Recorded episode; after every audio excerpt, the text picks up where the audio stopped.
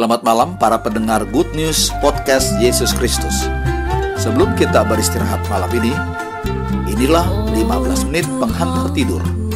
Mari kita dengarkan lagu-lagu berikut ini. Sampai jumpa besok dalam acara Renungan Pagi. Ciptaan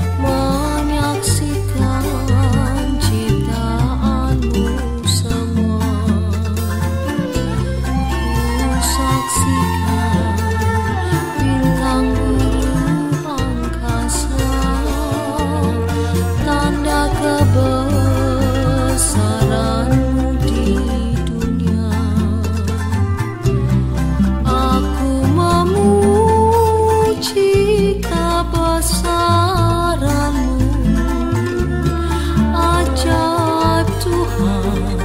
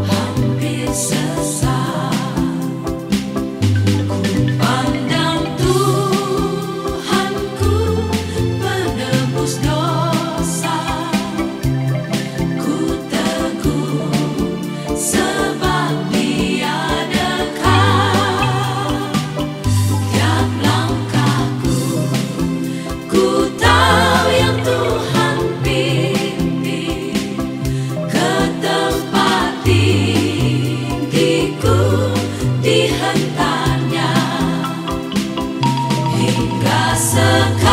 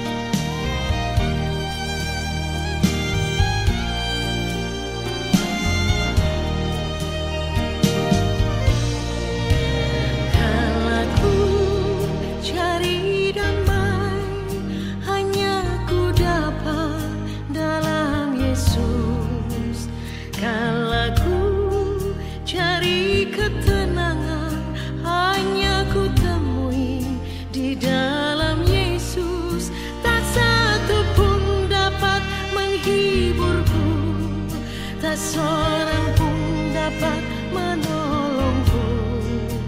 Hanya Yesus jauh